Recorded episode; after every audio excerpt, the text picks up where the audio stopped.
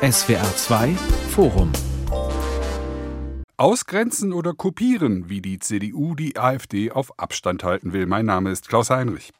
Das aktuelle Umfragehoch der AfD bereitet der politischen Klasse reichlich Kopfzerbrechen. Alle Warnungen vor extremistischen Tendenzen bei der AfD scheinen die potenziellen Wähler nicht zu schrecken. Im Gegenteil. Gerade im Osten, wo im nächsten Jahr drei Landtagswahlen veranstaltet werden, ist die Rechte besonders radikal und besonders stark in den Umfragen. CDU-Chef Friedrich Merz hat zwar eine Brandmauer zwischen seiner Partei und der AfD hochgezogen, doch die wird in der Ost-CDU einfach ignoriert. Und viele fragen sich, ob Merz mit seiner AfD-kompatiblen Rhetorik selbst zum Stimmungshoch der Rechten beiträgt. Wie kann die CDU die AfD auf Abstand halten? Droht der CDU gar eine Abspaltung Ost? Darüber diskutiere ich in diesem SWR2-Forum mit der SWR-Hauptstadtkorrespondentin Eva Ellermann, mit Dr. Alexander Kistler, Berlin-Korrespondent der Neuen Zürcher Zeitung und mit Dr. Julia Reuschenbach. Sie lehrt politische Soziologie an der FU Berlin. Die CDU trifft sich heute zu einem sogenannten kleinen Parteitag. Morgen soll bei einem Konvent ein neues Grundsatzprogramm beraten werden, das in einem Jahr später verabschiedet werden soll. Der Vorsitzende der Programmkommission Carsten Linnemann hat die Parole ausgegeben, die CDU bald wieder auf 35 Prozent bundesweit zu bringen. Derzeit sind es um die 30. Zu wenig für eine Opposition bei einer Streitkoalition finden viele. Frau Ellermann, Sie begleiten die CDU ja journalistisch für den SWR im ARD Hauptstadtstudio. Warum hat die CDU derzeit gemessen an den eigenen Ansprüchen so bescheidene Resonanz bei der Bevölkerung? Woran liegt's? Naja, möglicherweise fehlen die Inhalte, die die Menschen im Land überzeugen. CDU-Parteichef Merz gibt zwar einen sehr guten und ähm, auch sehr lauten Oppositionschef und haut da auch gerne mal den einen oder anderen Spruch raus, aber inhaltlich hat die CDU bislang aus meiner Sicht noch keine guten Angebote geliefert, die bei den Leuten wirklich ankommen. Jetzt diese Kampagne Fair Heizen, die ja so ein bisschen aufgesetzt hat auf die Debatte um das Heizungsgesetz, Gebäudeenergiegesetz, die hat auch nicht so wirklich verfangen. Und dann muss man dazu sagen, dass eben CDU-Parteichef Merz auch gewisse Doppelbotschaften aussendet. Also zum einen sagt eben die Brandmauer zur AfD steht, zum anderen aber auch gerne mal eine Wortwahl benutzt, die bei vielen doch als AfD nah ankommt, damit die einen verschreckt und die anderen möglicherweise direkt zum Original führt, nämlich zur AfD. Ministerpräsident Günther aus Schleswig-Holstein sagt, wir müssen klarer darlegen, wohin wir wollen. Das schließt ja so ein bisschen an an das, was sie gerade gesagt hat. Aber liegt es nicht auch ein bisschen, Frau Roschenbach, an den etwas suboptimalen Sympathiewerten für den Parteivorsitzenden Friedrich Merz? Ja, also aus Sicht von Friedrich Merz würde er sich da sicherlich mehr erhoffen. Wir wissen aber ja auch, dass Sympathie und Personen nicht alles sind. Ähm, die Grundlage, auf der Menschen ihre Wahlentscheidungen treffen, ist äußerst divers. Das kann Partei, Programm und Person umfassen und das ist je nach Partei Anhängerschaft auch unterschiedlich stark ausgeprägt. Aber was Sie ansprechen, ist schon ein Wunderpunkt. Friedrich Merz ist angetreten, ich würde sagen, auch in den eigenen Reihen wahrgenommen, fast so ein bisschen wie der Heilsbringer der CDU dem man unglaublich viel zugetraut hat. Und da bleibt er jetzt auf ganz unterschiedlichen Feldern, zumindest derzeit noch, hinter den Erwartungen zurück. Das eine sind die Umfragen. Man ähm, dümpelt, könnte man vielleicht auch sagen, so bei 28 mal 30, aber auch mal 26 Prozent herum, also ein bisschen stabiler als bei der Bundestagswahl. Aber man hat jetzt eben nicht aus dieser führenden Oppositionsrolle und den Problemen der Ampel Kapital schlagen können. Dann ist dieser besagte Friedrich Merz ja auch mal angetreten, mit dem hehren Ziel, die AfD zu halbieren. Auch daran, an solchen markigen Aussagen muss sich jemand natürlich messen lassen. Und auch da ist Luft nach oben momentan ganz besonders. Und dann sehen wir eben auch, wenn wir auf Popularitätswerte schauen, der Punkt, den Sie gerade ansprechen, dass dann am Ende bei der Frage, wessen Politik wird unterstützt, eben doch mehrheitlich das Personaltableau der Ampel. Denken wir an den Verteidigungsminister Boris Pistorius, über sehr lange Zeit auch an Robert Habeck und Annalena Baerbock. Da gibt es jetzt ein paar Einbußen, aber eben auch nicht Friedrich Merz oder andere aus der Union ähm, unter diesen Top Ten ähm, maßgeblich geführt werden. Und an all diesen Punkten kann man sehen, da ist eine Partei in der Oppositionsrolle und auch mit sich selbst offensichtlich doch noch im Findungsmodus. Herr Kissler, der Ministerpräsident Günther macht seine Partei ja mitverantwortlich für den aktuellen Höhenflug der AfD, wenn er sagt, dass es seiner Partei nicht gelänge, enttäuschte Stimmen abzuholen. Wie soll er das denn auch machen, ohne die AfD zu imitieren? Das ist doch ein schwieriges Geschäft für eine Oppositionspartei. Das ist ein sehr schwieriges Geschäft, aber mit keiner anderen Zielvorgabe. Es ist ja eben angeklungen, ist ja Herr Friedrich Merz angeklungen treten und auch gewählt worden. Und er ist ein, ich würde mal sagen, ein guter Analytiker, ein scharfer, schneidiger Debattenredner, aber auch ein sehr schlechter Prognostiker. Ich habe bei uns nochmal ins Archiv geschaut, das ist noch gar nicht so lange her. Im, Im, Juni 2022 hat Herr Merz noch in Thüringen gesagt, das Problem mit der AfD werde sich bald erledigen. Die komme ja nicht in den nächsten Landtag. Das muss man vorstellen. Sagte er im Juni 22, aktuelle Umfragen 28 Prozent für die AfD in Thüringen. Also er hofft da, wie ich es mal formuliert habe, auf auf dem politischen Tidenhub, dass sich irgendwann das Interesse an der AfD erlahmt, dass irgendwann gewisse Probleme gelöst werden. Da sagte auch Herr Scholz, dass dann wieder die sogenannten seriösen Parteien und Partner eben an der Partei vorbeiziehen. Da verkennt er vollkommen, dass sich teilweise die Milieus gerade im Osten verfestigt haben. Also dass es wirklich dort mittlerweile auch Stammwähler gibt, die sagen, ähm, ich will entweder nix oder ich will die AfD. Mhm. Und Berlin ist da oben, Berlin ist weit weg. Die haben hier nicht das Ohr am Puls der Zeit. Die Implosion Expansion der Linkspartei ist ja auch parallel zu sehen mit dem Aufstieg der AfD, die sich erfolgreich als Kümmererpartei aus dem Osten geriert und die auch mit dem Aufstieg des sogenannten solidarischen Patriotismus dort eher gesellschaftspolitisch linke Position übernimmt, also einen starken Sozialstaat hat, also ist eigentlich keine wirtschaftsliberale, keine marktwirtschaftsfreundliche Partei mehr in weiten Zügen. Insofern äh, liegen die Bälle eigentlich auf dem Platz, aber Herr Merz gelingt es nicht, diese Bälle ins Tor zu schießen, weil er eben oszilliert zwischen der alten Merkel-Partei, die also noch vertreten wird von Herrn Günther und Herrn Wüst. Herr Wüst hat heute auf, gestern aufhorchen lassen mit einem anatomischen Wunder. Es gibt von ihm nämlich einen Text, da steht drüber, das Herz der CDU schlägt in der Mitte.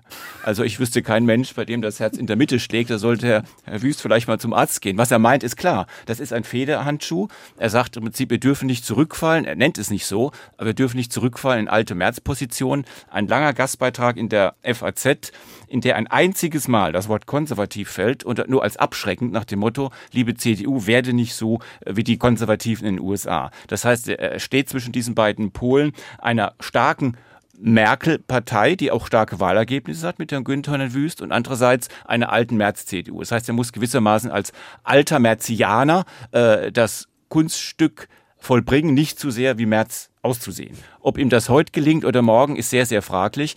Die Wähler merken nur, da hadert einer mit sich selbst. Und warum soll ich eine Schizophrenie auf zwei Beinen wählen? Hm. Also die Halbierung der AfD ist ihm ja nun nicht gelungen, wie wir alle feststellen können an den aktuellen Umfragewerten. Und wohl auch nicht zu erwarten, insbesondere mit Blick auf die Landtagswahlen im nächsten Jahr im Osten. Das ist das Thema dieser Sendung. Darüber wollen wir reden. Friedrich Merz hat sich auf dem Evangelischen Kirchentag geäußert zum Thema AfD und hat eine hohe Mitverantwortung der CDU schon zugegeben. Allerdings vielleicht nicht so in dem Sinne, wie man das vielleicht vielleicht erwarten könnte, selbstkritisch, sondern er hat das im Grunde genommen mit Bezug auf Angela Merkel äh, mit dem Begriff der Alternativlosigkeit, die es nicht gäbe, formuliert. Friedrich Merz kann von dieser Abgrenzung mit Angela Merkel und mit dem Merkel-Teil der CDU immer noch nicht richtig fertig werden. Kann das für ihn auch mal problematisch werden als Parteivorsitzender? Also ich denke schon, denn gerade wie Sie ja eben gesagt haben, es gibt ja noch durchaus dieses andere Lager innerhalb der CDU und das hat ja auch Relevanz. Gerade Daniel Günther und Hendrik Wüst reagieren ja relativ geräuschlos ihre Bundesländer zusammen mit den Grünen, die natürlich äh, Friedrich Merz als Parteichef im Moment gerne als Hauptgegner, möglicherweise sogar als Feind ansieht. Da hat ja äh, Wolfgang Schäuble auch heute nochmal nachgelegt und hat gesagt, also die Grünen sind für die CDU nicht Feind sondern politischer Gegner. Vielleicht auch das nochmal so ein Einwurf, wie man mit diesen Grünen eben umgehen sollte aus CDU-Sicht. Aber ich denke schon, dass das für Friedrich Merz auch nochmal schwierig werden kann innerhalb der Partei, zumal es ja auch erklärtes Ziel ist, neue Schichten für die Partei zu gewinnen. Frauen, Migranten, Jüngere. Und ob die noch so konservativ ticken, wie die Klientel, die Merz im Wesentlichen bedienen möchte, das ist halt die große Frage. Also gerade was die Frauen angeht, da könnte ich mir vorstellen, dass da auch noch einige dabei sind, die durchaus noch zum Merkel-Lager zählen und sagen, ja, in der Mitte sind wir eigentlich gut angekommen gewesen und wir müssen nach vorne gucken. Wobei ich es äh, kurz noch sagen möchte, also mein Eindruck ist, dass er manchmal diese alte März-Klientel gar nicht bedienen will. Dass er manchmal wirklich ist, äh, wie der Wolf, der, der Kreide gefressen hat. Dass er sich sehr zurückhält. Also ich habe auch jetzt mit mehreren Leuten aus der CDU gesprochen, die sagen, er taucht ja quasi ab. Er gibt dort seinen kurzen Statement ab, einmal die Woche vor der Fraktionswand in, in Berlin. Und ansonsten bemüht er sich sehr um mäßigenden Ton mittlerweile. Ab und zu rutscht ihm wieder was derbes raus, das ist korrekt, aber er bemüht sich sehr um Mäßigung. Warum? Um den Laden zusammenzuhalten. Ah, um den Laden zusammenhalten mhm. und genau auch diese Defizite, die Sie benannt haben, eben also diese nicht abgeholten Wählerpotenziale, vor allem bei Frauen, auch bei Migranten zu adressieren. Dadurch lässt er die, die Lücke rechts scheunenweit offen. Und natürlich muss die CDU auch Wähler rechts der Mitte zu integrieren versuchen. Das ist doch ganz klar. Ist eine konservative Partei, da kann ich ja nicht sagen, wir sind Mitte und links der Mitte.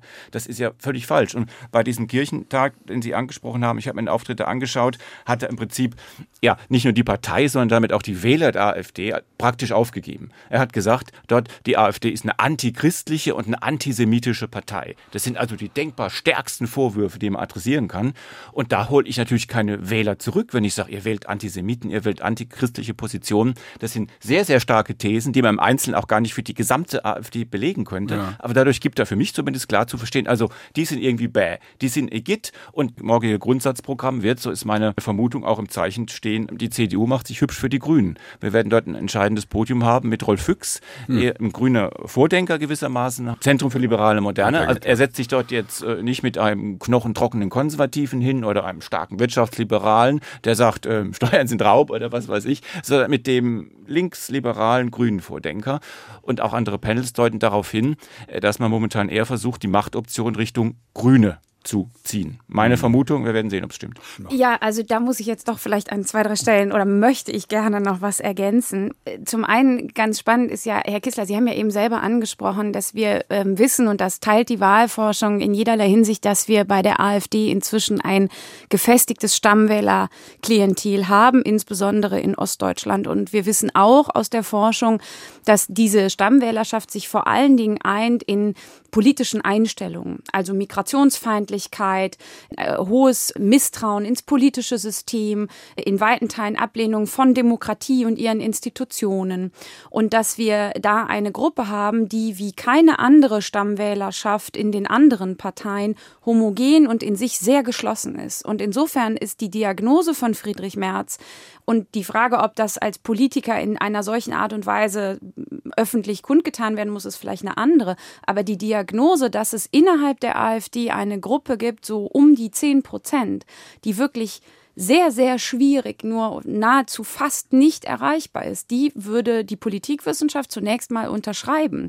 Insofern ist die spannendere Frage, und das beleuchtet ja wieder das Spannungsfeld, das wir jetzt hier auch gemeinsam aufgemacht haben, also was ist denn das Ziel? Wollen wir, will die CDU aus Sicht von Friedrich Merz gedacht, diesen anderen Teil der AfD adressieren, also jene, die womöglich in Teilen mit Einstellungen der Partei sympathisieren, aber auch aus Protest, aus anderen Motiven heraus AfD wählen? Also sucht man dort äh, Stimmen und riskiert damit aber womöglich, dass man in der politischen Mitte andererseits Stimmenpotenziale verliert. Frauen sind schon angeklungen, Migranten, aber generell auch gemeinsame Wählerpotenziale, die man sich mit SPD, Grünen und FDP teilt. Also diesen Spagat, glaube ich, den muss man schon klar benennen und vor dem steht die Partei. Und dazu gehören für mich noch zwei andere Punkte. Erstens, die CDU ist eine Partei, die extrem herausgefordert ist, nicht nur durch ihre innere äh, Lagerbildung, wir sprechen jetzt das Merkel-Lager versus das Merz-Lager, sondern auch durch ihre eigenen Leute. Also eine traditionell wesentlich konservativere Parteibasis steht einer weitaus weniger konservativen potenziellen Wählerschaft gegenüber. Wir wissen, wir haben viele Menschen in Deutschland, sehr viele, mit einer hohen Wechselwahlbereitschaft, die sich also theoretisch theoretisch bei Wahlen vorstellen können, bis zu vier unterschiedliche Parteien zu wählen. SPD, Grüne, FDP und CDU. Das heißt, da liegt ein enormes Potenzial, aber natürlich auch eine Konkurrenz. Am Ende landet das Kreuz eben nur bei einer von vier Parteien. Aber die Frage, wo man Akzente setzt, wo man strategisch hin will, die, glaube ich, ist nicht geklärt. Ich teile nicht Ihre Einschätzung, Herr Kissler, dass dieses Grundsatzprogramm jetzt zu mir nichts, dir nichts in einen Umwerben der Grünen zulaufen wird. Denn wir haben in den, an den Stimmen der letzten Tage, ich erinnere an Christoph Ploss beispielsweise, an Jens Spahn, an anderen gesehen, dass genau diese Debatte eigentlich gerade noch geführt werden muss. Also die Partei ist mitten in der Diskussion darüber, in welche dieser Richtungen man sich bewegt. Und es ist sicherlich ein, es hat auch eine gewisse Tragik ähm, für Friedrich Merz, dass er gleichzeitig in seinem Amt aber natürlich aufgefordert ist, diese Lager irgendwie auch zusammenzuhalten, keine Fliehkräfte zuzulassen. Und wenn Sie mir noch einen äh, Punkt gestatten, dann glaube ich, müssen wir schon noch mal auf die Sprache zu sprechen kommen. Denn Herr Kissler, Sie haben das so charmant ausgedrückt, haben gesagt, manchmal dann rutscht ihm was raus, Friedrich Merz. Ja, aber zur Wahrheit der CDU momentan aus der Sicht der Beobachterin gehört eben auch, nicht nur ihm rutscht was raus. Und damit bin ich, Frau Ellermann, bei Ihrem allerersten Punkt eben. Sie haben gesagt, die Inhalte sind nicht sichtbar. Ich würde das ausdifferenzieren und würde sagen, es gibt sehr wohl inhaltliche Gedanken in der CDU. Es gibt auch Papiere, es gibt etwa ein Papier zur Migrationspolitik, es gibt auch andere Dinge, die da gedacht und auch wirklich zu Papier gebracht werden. Aber sie werden massiv überlagert von einer meines Erachtens unnötig sich rechtspopulistischen Narrativen andienenden Sprache. Wenn Sie etwa denken an Jens Spahn auf dem Deutschlandtag der Jungen Union, der davon sprach, Deutschland sei auf dem Weg in eine Klimadiktatur. Ich bin nicht sicher, ob eine CDU mit ihrem Selbstverständnis und dem, was sie als Partei historisch geleistet hat, was sie sich als Volkspartei auch selbst eigentlich zutraut, solche Begrifflichkeiten braucht, um in der öffentlichen Debatte sichtbar zu sein, sondern im Gegenteil, dass man womöglich, und ich könnte viele andere solche Äußerungen aus den letzten Tagen bis zu Markus Söder, wenn wir die Union als Ganzes anschauen, bemühen, äh, sondern dass man sich unnötig selbst schwer macht, indem man durch solche markigen, wirklich AfD nah oder nah klingenden Positionen oder, oder Sprachverwendungen die eigenen Inhalte eigentlich überdeckt.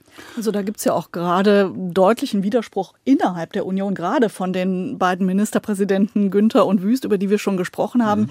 die sich ja sehr deutlich davon distanziert haben und sagen, also diese populistischen äh, Sprüche, die bringen uns gar nichts. Äh, wir verkämpfen uns da auf Nebenkriegsschauplätzen. Was wir eigentlich liefern müssen, sind eben Inhalte, die die Menschen überzeugen können. Man sollte nur nicht, da bin ich natürlich ganz bei Ihnen, man sollte nicht äh, die Unterschiede, die ja fundamental sind zwischen Demokratie und Diktatur, Diktatur äh, verwischen. Das ist natürlich Blödsinn. Das bin ich ja ganz bei Ihnen. Das kann man ja nicht ernsthaft behaupten.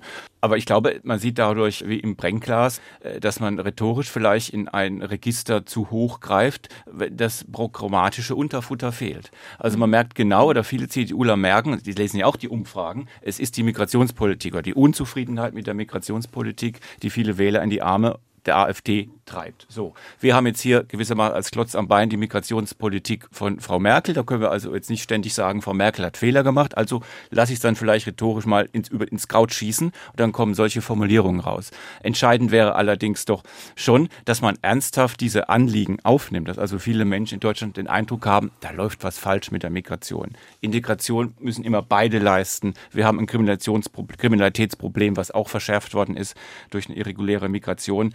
Es gibt ja das schöne lateinische Doppelwort äh, fortita in re, suavita in modo, also hart in der Sache, aber sanft oder süßlich fast schon oder verbindlich im Ton. Ich glaube, das wäre die Disziplin, die zu leisten wäre. Die CDU muss sich ganz klar als Opposition zeigen gegenüber der Ampel. Da ist sie teilweise zu kuschelig unterwegs, finde ich schon. Mhm. Und sie muss auch Defizite in der eigenen äh, Geschichte äh, aufarbeiten. Und äh, dass jetzt natürlich ähm, Günther und äh, Wüst anders sich äußern, sie sagen dann, ja, wir dürfen nicht populistisch sein. Okay, wer will das schon? Aber es ist natürlich auch ganz klar ein, ein Satz mit einer Machtmarkierung. Man will zeigen, wir sind da. Wir haben hier eine gute, sehr gute Wahl gehabt in Schleswig-Holstein. Wir regieren relativ gut, nicht so gut wie er es denkt, aber doch relativ gut in Nordrhein-Westfalen. Und jetzt lass es uns lieber Friedrich mal zum Schwure kommen. Also ich bin überzeugt, lehne ich mir aus dem Fenster jetzt, Herr Wüst will Kanzlerkandidat werden. Und die Bewerbung hat gestern begonnen mit diesem anatomischen Wunder, wonach das Herz in der Mitte schlage. Und ab sofort ist ähm, gewissermaßen Friedrich Merz an drei Seiten der Defensive, an diesen beiden programmatischen Ecken brennt es. Und drittens allerdings auch personell. Herr Wüst wird ab sofort immer den Subtext präsentieren mit mir mir ginge es besser. Frau Reuschenbach. Ja, wenn ich noch einen äh, Aspekt zu dieser Sprachfrage anknüpfen darf, dann tatsächlich, das ist ja auch meine Perspektive in der Runde, dass wirklich auch dazu ganz eindeutige Forschungen vorliegen. Übrigens auch im europäischen Vergleich, wenn Sie sich anschauen, in wie vielen Ländern wir inzwischen extrem rechte und rechtspopulistische Parteien in äh, sehr großer Größenordnung haben oder sogar beteiligt an den Regierungen, dann sehen wir, dass dieses sich andienen in der Sprache, was wohlwissend, Herr Kissler, da bin ich ganz bei Ihnen, eben nicht heißt, dass man die Positionen teilt, ähm, tatsächlich äh, maximal geeignet ist, diesen Parteien Stimmen zuzuspielen. Das heißt, man profitiert selbst nicht Und wenn es ganz schlecht läuft, könnte man sagen, dann profitiert auch noch das eben, Frau Ellermann, Sie haben den Begriff schon bemüht, das sogenannte Original. Und das ist natürlich auch eine Herausforderung, die die CDU gerade durchläuft, wenn wir auf Ostdeutschland schauen, dass wir dort, und das ist im Grunde ja fast äh, diametral zu Herrn Wüst und Herrn Günther, dass wir dort mit Mario Vogt, dem Fraktionsvorsitzenden in Thüringen beispielsweise, der den Begriff der Energiestasi beispielsweise bemüht hat vor zwei Wochen, Heizungsstasi, dass, äh, Heizungsstasi dass dass wir, als wir mit Michael Kretschmer, einen äh, großen Kritiker und auch im Wording wie Mario Vogt zwei ähm, Personen haben, die eben genau das Gegenteil verkörpern. Und ich nehme schon an, ich bin bei Ihnen, dass Herr Wüst sich da jetzt gerade in Stellung bringt, wie man vielleicht sagen würde, dass Friedrich Merz Antworten darauf haben muss, wie er die hohen Erwartungshaltungen, die mit ihm verbunden waren, als er ja wohlgemerkt auch nicht im ersten Anlauf dann am Ende tatsächlich ins Amt kam, in irgendeiner Weise befriedigen will oder ob er womöglich ein neues Erwartungsmanagement einführt. Und dazu möchte ich gerne ganz kurz an die Wahl in Niedersachsen erinnern im vergangenen Jahr. Es gab mal eine Phase, Herr Linnemann wurde jetzt nochmal erwähnt, der die CDU immer noch bei 35 Prozent wählt, aber es gab auch einen Friedrich Merz, der nach der Niedersachsenwahl sagte, na ja, für uns unseren momentanen Zustand sind Ergebnisse mit gut über 20 Prozent durchaus respektabel. Also da merkt man schon, dass da natürlich auch Angleichungen stattfinden. Man könnte salopp sagen, kleinere Brötchen backen wird versucht. Ähm, aber mir scheint, es ist nicht klar, wo ist wirklich das Profil? Wo ist es inhaltlich? Wo ist es personell? Frau Merkel war ja sehr geschickt darin, ihre ich würde mal sagen, Konkurrenten und nicht Widersacher ähm, einzuhegen und mitzunehmen. Das hat der Partei sicherlich nicht immer gut getan. Es hat ihr aber extrem machtpolitisch geholfen. Insofern, glaube ich, wäre dringend darüber nachzudenken, inwiefern man gemeinschaftlich die CDU tatsächlich Raum bietet für einen März wie für einen Hendrik Wüst und wo sozusagen das Miteinander ist. Denn ich würde zumindest sagen, sonst läuft man sehenden Auges in eine Situation, wie wir sie ja vor gar nicht allzu langer Zeit in der Union schon mal erlebt haben, wenn wir über K-Fragen und ähm, sozusagen Mandate, wer wählt wen zu welchem Kandidaten sprechen. Und das hat der Partei zumindest im Vorfeld der Bundestagswahl 2021 tatsächlich ganz erheblich geschadet. Wir reden in diesem SWR2-Forum darüber, wie die CDU die AfD auf Abstand halten will. Jetzt haben wir sehr lange über die CDU gesprochen. Wir werden auch wieder darauf zu sprechen kommen. Aber jetzt müssen wir natürlich auch mal kurz über die AfD reden. Letzte Woche gab es einen Riesenaufschrei. Fragt sich eigentlich warum? Wegen der 18 Prozent in der Umfrage ARD Deutschland Trend, ein Wert, den die AfD immer wieder mal hatte zu Beginn äh, ihrer Karriere mit dem Euro, später mit der Migrationspolitik, jetzt der Heizungsstreit und der ewige Streit in der Ampel sind sicherlich einer der Gründe dafür, dass es wieder eine Sonderkonjunktur AfD gibt. Diese öffentliche mediale Aufmerksamkeit kam meines Erachtens vor allen Dingen zustande, weil es eben erst ähm, oder wieder mal äh, 18 Prozent waren, aber erstmals lag man gleich auf mit der führenden Regierungspartei, mit der, der Punkt, SPD. Ne? Genau. Das und das bringt natürlich Öffentlichkeit und Schlagzeilen, das ist ganz klar ich glaube, worüber man sprechen muss, ist, dass die Frage, was eint diese Menschen, die da AfD potenziell ihre Stimme geben wollen. Und da müssen wir auch über soziale Erwünschtheit sprechen aus Sicht der Politikwissenschaft. Also wer ist bereit, in Umfragen überhaupt zu sagen, dass man AfD wählen würde und vor allen Dingen aus welchen Motiven? Und da ist natürlich die Antwort Protestwahl immer die geschmeidigere, als zu sagen, ich teile wirklich deren Überzeugung. Also da haben wir eine gewisse Blackbox, von der wir nicht genau wissen, welches Potenzial wie groß ist. Wir wissen, dass die AfD tatsächlich Protestpotenziale bündeln kann.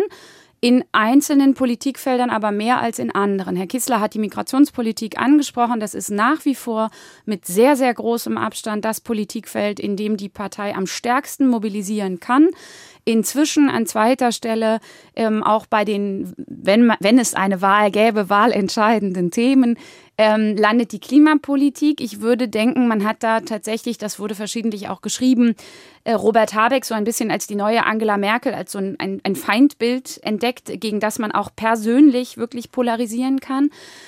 Aber wir haben zum Beispiel auch gesehen, denken Sie mal an die Wiederholungswahl in Berlin, dass alleine die Unzufriedenheit mit einer Regierung wie mit dem Berliner Senat im Frühjahr diesen Jahres nicht zwingend auf das Konto der AfD einzahlt, sondern da hat die Oppositionspartei mit der CDU und Kai Wegner tatsächlich mhm. massiv diesen Unmut bündeln können. Also es gibt da keine Kausalzusammenhänge.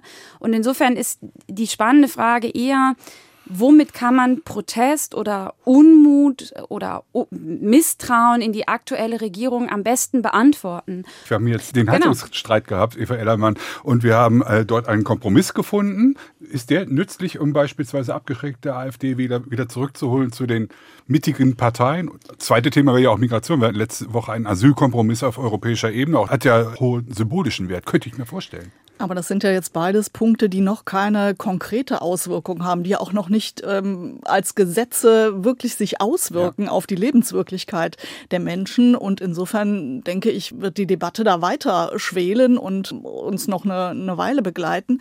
Ich wollte aber auch noch mal verweisen auf das große Lager der Nichtwählerinnen und Nichtwähler, die ja auch gerade Stichwort Landratswahl in Sonneberg, in Thüringen zum Beispiel, dazu beigetragen haben, dass zum Beispiel AfD-Kandidaten relativ stark geworden sind. Und ähm, aus meiner Sicht ist das auch ein Potenzial, das die CDU bislang liegen gelassen hat. Auch da könnte man ja durchaus versuchen, wieder um Stimmen zu werben, durch zum Beispiel konkrete Inhalte. Ich denke, auch im Osten müsste die CDU sehr viel präsenter sein. Michael Kretschmer versucht das durch große Bürgernähe und mit, vielen zu sprechen und so. Der kämpft. Aber der kämpft, kämpft natürlich auch, indem er sich teilweise Positionen annähert, äh, die die restliche CDU nicht mitträgt, Russlandpolitik mhm. zum Beispiel. Aber zumindest sucht er die Nähe und ich glaube, wenn die CDU da wirklich punkten möchte, dann muss sie konkrete Angebote machen und auch mit den Leuten vor Ort reden und viel präsenter vor Ort sein. Zumal ja ihre Wählerschaft ganz massiv stark im ländlichen Raum verortet ist. Ja? Also da, wo, da wohnen Wählerinnen und Wähler der CDU.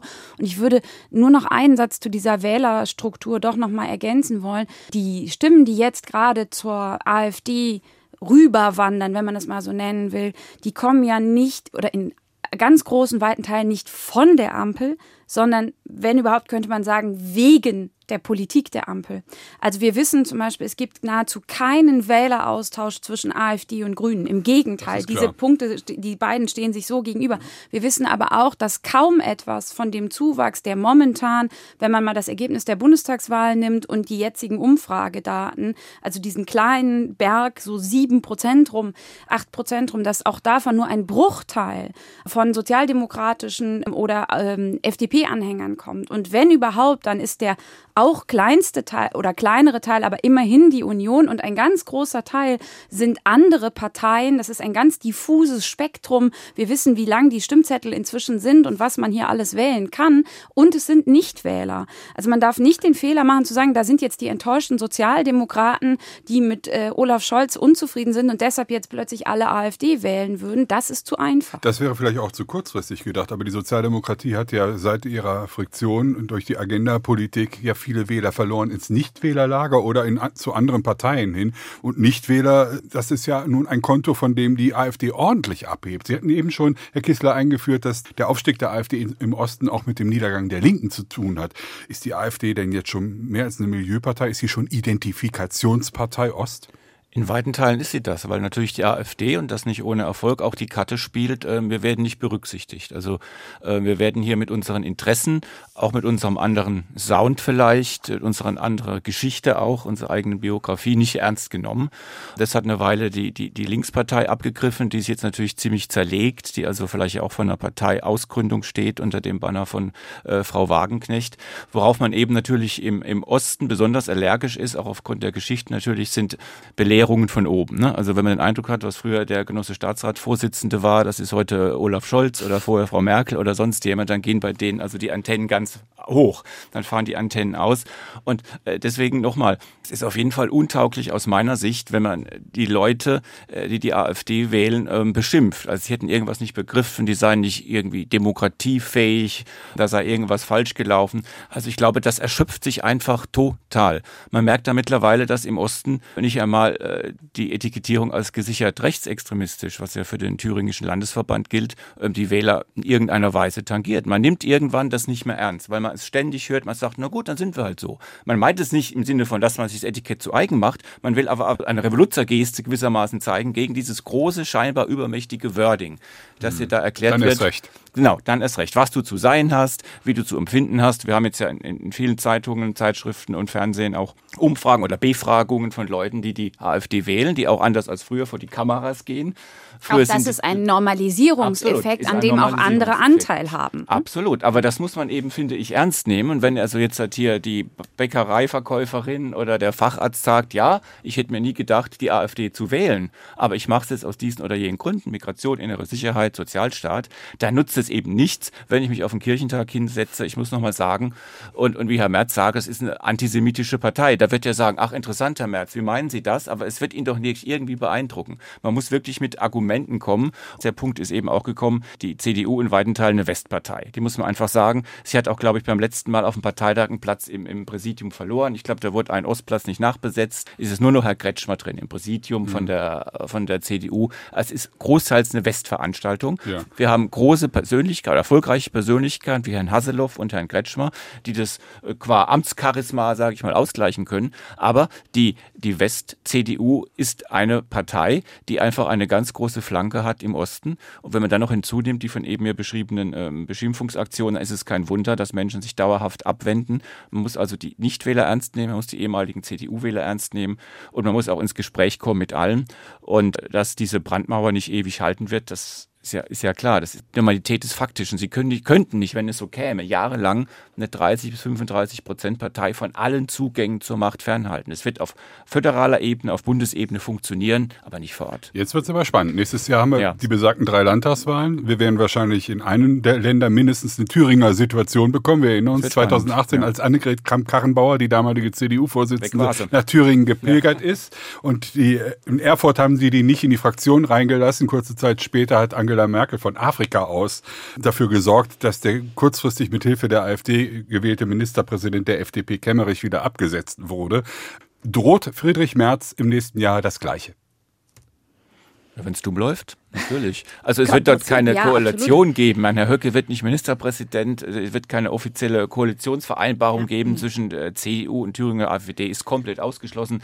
Sagt die thüringische AfD selbst auch. Ja, Sachsen, Genau, Brandenburg. aber es wird irgendwann mal, vielleicht nicht schon jetzt, aber es wird punktuelle Tolerierungen oder Zusammenarbeiten in einzelnen Sachfragen wird es geben. Man kann Oder nicht sagen, die es, CDU muss ihr Verhältnis zur Linken klären, denn es gibt ja. Ja. bisher eine Abgrenzung sowohl nach rechts wie nach links. aber die gibt's ja praktisch nicht mehr in Thüringen. Wird ja, der Ramelow im Ja. Amt gehalten durch stillschweigende Aber Duldung. obwohl dieser durch Herrn- Zustand existiert, sagt man aber nach außen, äh, also wir fangen gar nicht erst an, über Klärungen oder, oder Verhältnisse nach links nachzudenken, obwohl ja Thüringen eigentlich lehrt, dass da Dinge Aber durchaus... das macht eben auch die Brandmauer nach rechts unglaubwürdig, weil man sofort sagen kann, schau mal, links habt ihr pro forma auch eine, die ist sehr, sehr rüssig in, in Thüringen und in rechts soll sie in aller Ewigkeit gelten. Nochmal auf dem Kirchentag hat der Merz gesagt, für mich und meine Nachfolger gilt das. Also Ja. das ist politisch politisch äh, unklug, so einen Satz zu sagen. Er weiß ja nicht, was die man Nachfolger muss wann mit negativen werden. Mehrheiten rechnen. Also Ja, AfD plus Linke, dass sie irgendwo Mehrheiten haben. Nicht nur in Landtagen, also in Thüringen haben wir da die Situation im Grunde ja schon und die kann sich wiederholen, aber auch auf Landesebene, auf Kommunalebene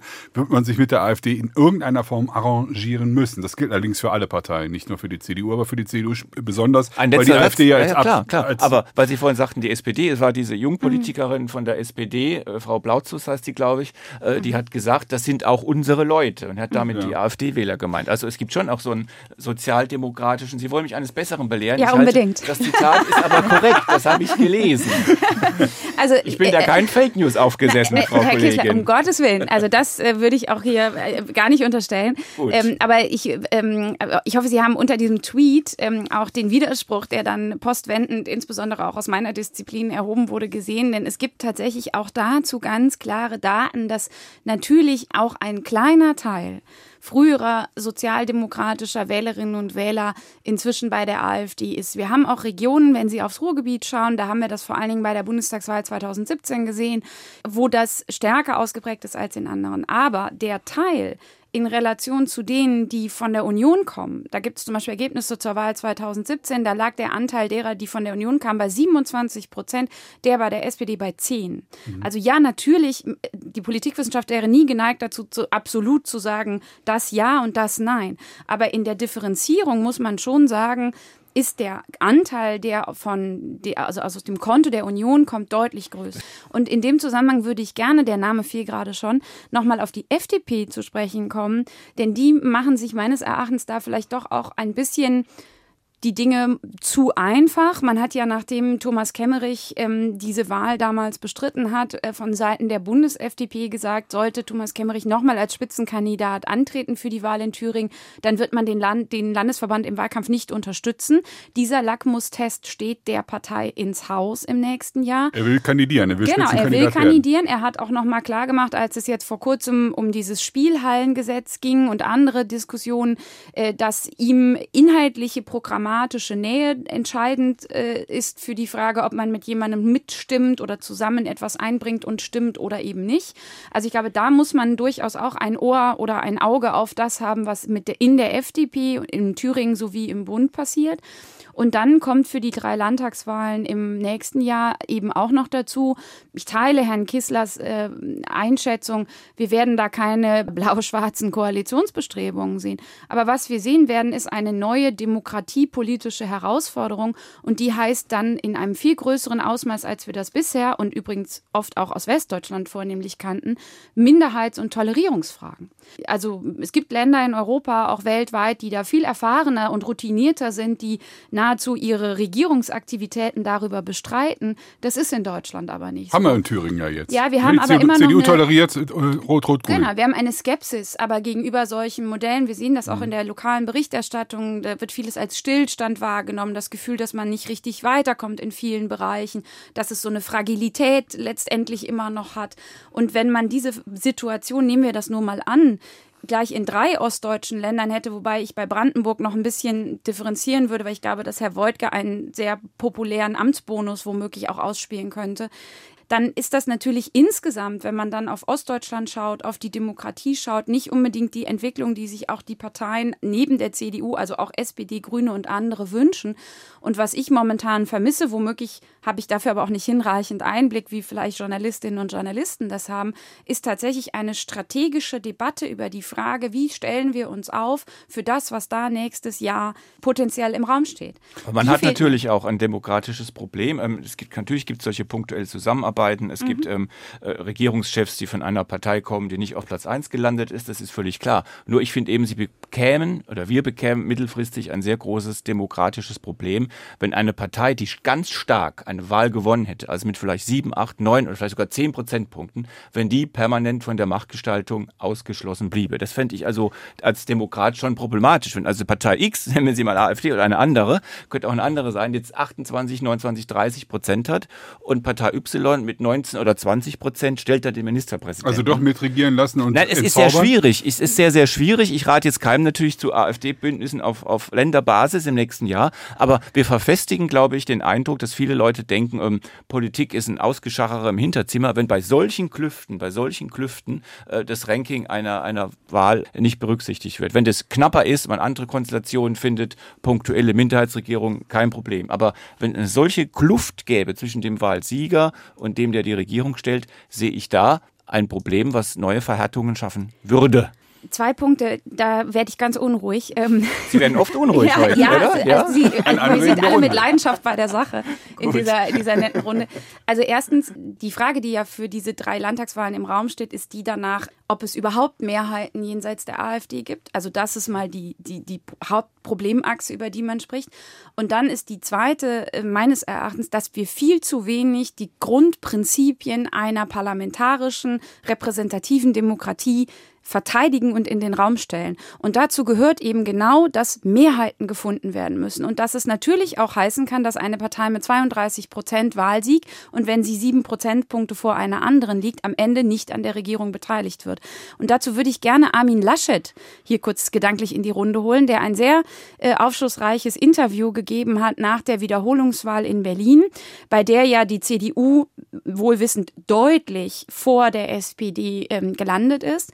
Und da wurde der SPD unterstellt, sie betreibe womöglich, der Begriff viel exakt, als hätte man ihn sich aus den USA hier rübergezogen, die SPD betreibe einen Wahlklau was ein Begriff ist, den man in der Demokratie also wirklich mit, mit Samthandschuhen anfassen muss, äh, der, äh, wenn man jetzt äh, versuchen würde, eine rot-grün-rote Regierung fortzusetzen. Mhm.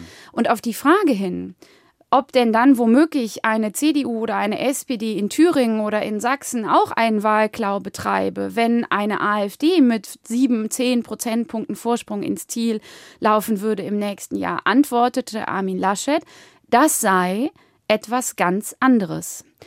Und das meines Erachtens ist ein Teil des Problems und der mangelnden strategischen Debatte oder der nicht existenten strategischen Debatte, denn diese Begründung, da bin ich völlig bei Ihnen, Stichwort als Demokratin oder Demokrat auf die Dinge zu schauen, die ist natürlich unzureichend. Dann kriege ich sofort den Vorwurf, da wird einfach mit zweierlei Maß gemessen. Bei den einen ist es okay, bei den anderen ist es nicht okay und das verstärkt auch so eine Anti-Establishment-Haltung, die wir bei rechtspopulistischen Parteien finden. Frau Ellermann, können Sie sich vorstellen, wenn die Aufgabe für Friedrich Merz und für die CDU, vor allen Dingen für die noch westorientierte CDU, wie wir eben schon festgestellt haben, im nächsten Jahr sein wird, darüber strategisch und auch praktisch nachzudenken. Wenn wir eine Situation haben im Osten, wo man ernsthaft darüber diskutieren muss, wie halten wir es mit der AfD und es geht nicht nur Ausgrenzung, ist das ein Mittel, weil der Osten ist ja anders, sagt man immer, auch die Ost-CDU ist anders, dass die Partei spalten kann?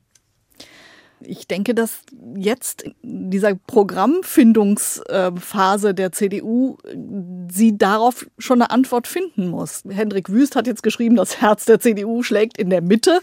Herr Merz würde auch sagen, das äh, Herz der CDU schlägt in der Mitte. Die Frage ist nur, wo sehen Sie die Mitte?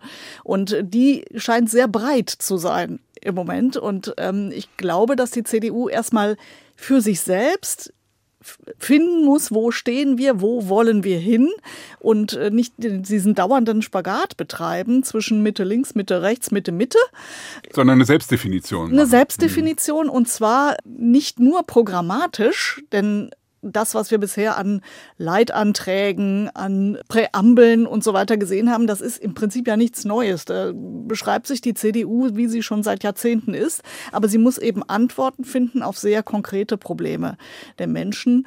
Und zwar nicht nur im Impuls darauf zu sagen, das, was die Ampelpolitik betreibt, ist alles Grütze und so wollen wir es nicht, sondern mit ähm, kon konkreten Gegenvorschlägen, die auch unterfüttert sind. Also ich sage jetzt mal Beispiel Heizungsgesetz.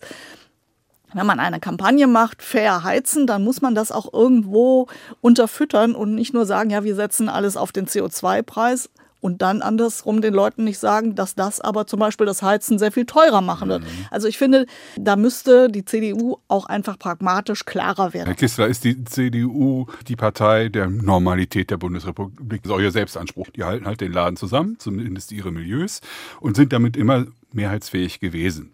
Um diese Mehrheitsfähigkeit zu erhalten, muss dieser Instinkt ja noch da sein. Kommt Ihnen dieser Instinkt abhanden? Ja, also einen gewissen Eros zur Macht haben sie schon immer noch. Das merkt man ja, dass sie mit vielen verschiedenen Parteien koalieren können. Aber sie sind eben, das Stichwort Kampagne viel eben, sie sind nicht kampagnenfähig. Sie sind einfach nicht äh, programmatisch aufgestellt auf die Herausforderung der AfD, die, man muss es ja einfach so sagen, gekommen ist, um zu bleiben. Die wird nicht weggehen. Die kann runtergehen auf 14, die kann hochgehen auf 20. Aber man macht ja nicht die Augen zu und wieder auf und auf einmal wachsen, wachen wir wieder zu Zeiten von Kohls Adenauers auf. Das wird ja nicht so sein. Und was zum Beispiel zur Modernisierungsstrategie gehört T, und das vermisse ich beispielsweise beispielsweise auch bei der, bei der CDU, obwohl doch das Konrad-Adenauer-Haus so gut ausgestattet ist, ist digitale Kompetenz. Also kleines Beispiel, die AfD schafft es wenige Minuten nach Ende einer Rede im Bundestag von ihren Abgeordneten Schnipsel davon oder die ganze Rede online zu stellen, gibt sofort Kommentare drunter, ähm, XY heizt der Ampel ein, ähm, Baerbock entlarvt, wie auch immer dieses Wording dann heißt. Sofort hast du Kommunikation. Die AfD mhm. ist ja auch eine, eine Digitalpartei. Ähm, in, den, in den Charts, der, der Twitter ist jede Woche auf Platz 1 Herr Pazderski, der ehemalige AfDler aus Berlin, ist jede Woche auf Platz eins in den Tweet-Charts Deutschland. Das ist Wahnsinn. Ein Politpensionär der AfD zeigt der CDU, dem Konrad-Adenauer-Haus, was digital eine Hake ist. Also die CDU muss sowohl digital, technisch, also was diese Moderne angeht, auf der Höhe der Zeit ankommen und sie muss eine eigene Programmatik finden. Letzter Satz von mir dazu. Es geht einfach nicht, diesen konservativen Flügel zu kappen, wie es Herr Wüst und Herr Günther in ihren Wortmeldungen oft versuchen, eine CDU, die sich ihrer konservativen Qualitäten, ihrer konservativen Wurzeln entledigen würde, wäre endgültig eine Dame ohne programmatischen Unterleib, dem jeweiligen Zeitgeist, den Bällen der Gegner ein, ein Spiel nur im Winde und davon könnte man als Beobachter eigentlich nur abraten. Sie können es natürlich trotzdem machen. Es wäre spannend, wir hätten ja noch viel zu reden. Das war das SWR2-Forum Ausgrenzen oder Kopieren, wie die CDU die AfD auf Abstand halten will. Es diskutierten Eva Ellemann, SWR-Hauptstadtkorrespondentin hier in Berlin, Dr. Alexander Kessler, Berlin-Korrespondent der Neuen Zürcher Zeitung und Dr. Julia Rauschenbach. Sie lehrt politische Soziologie an der Freien Universität Berlin. Mein Name ist Klaus Heinrich.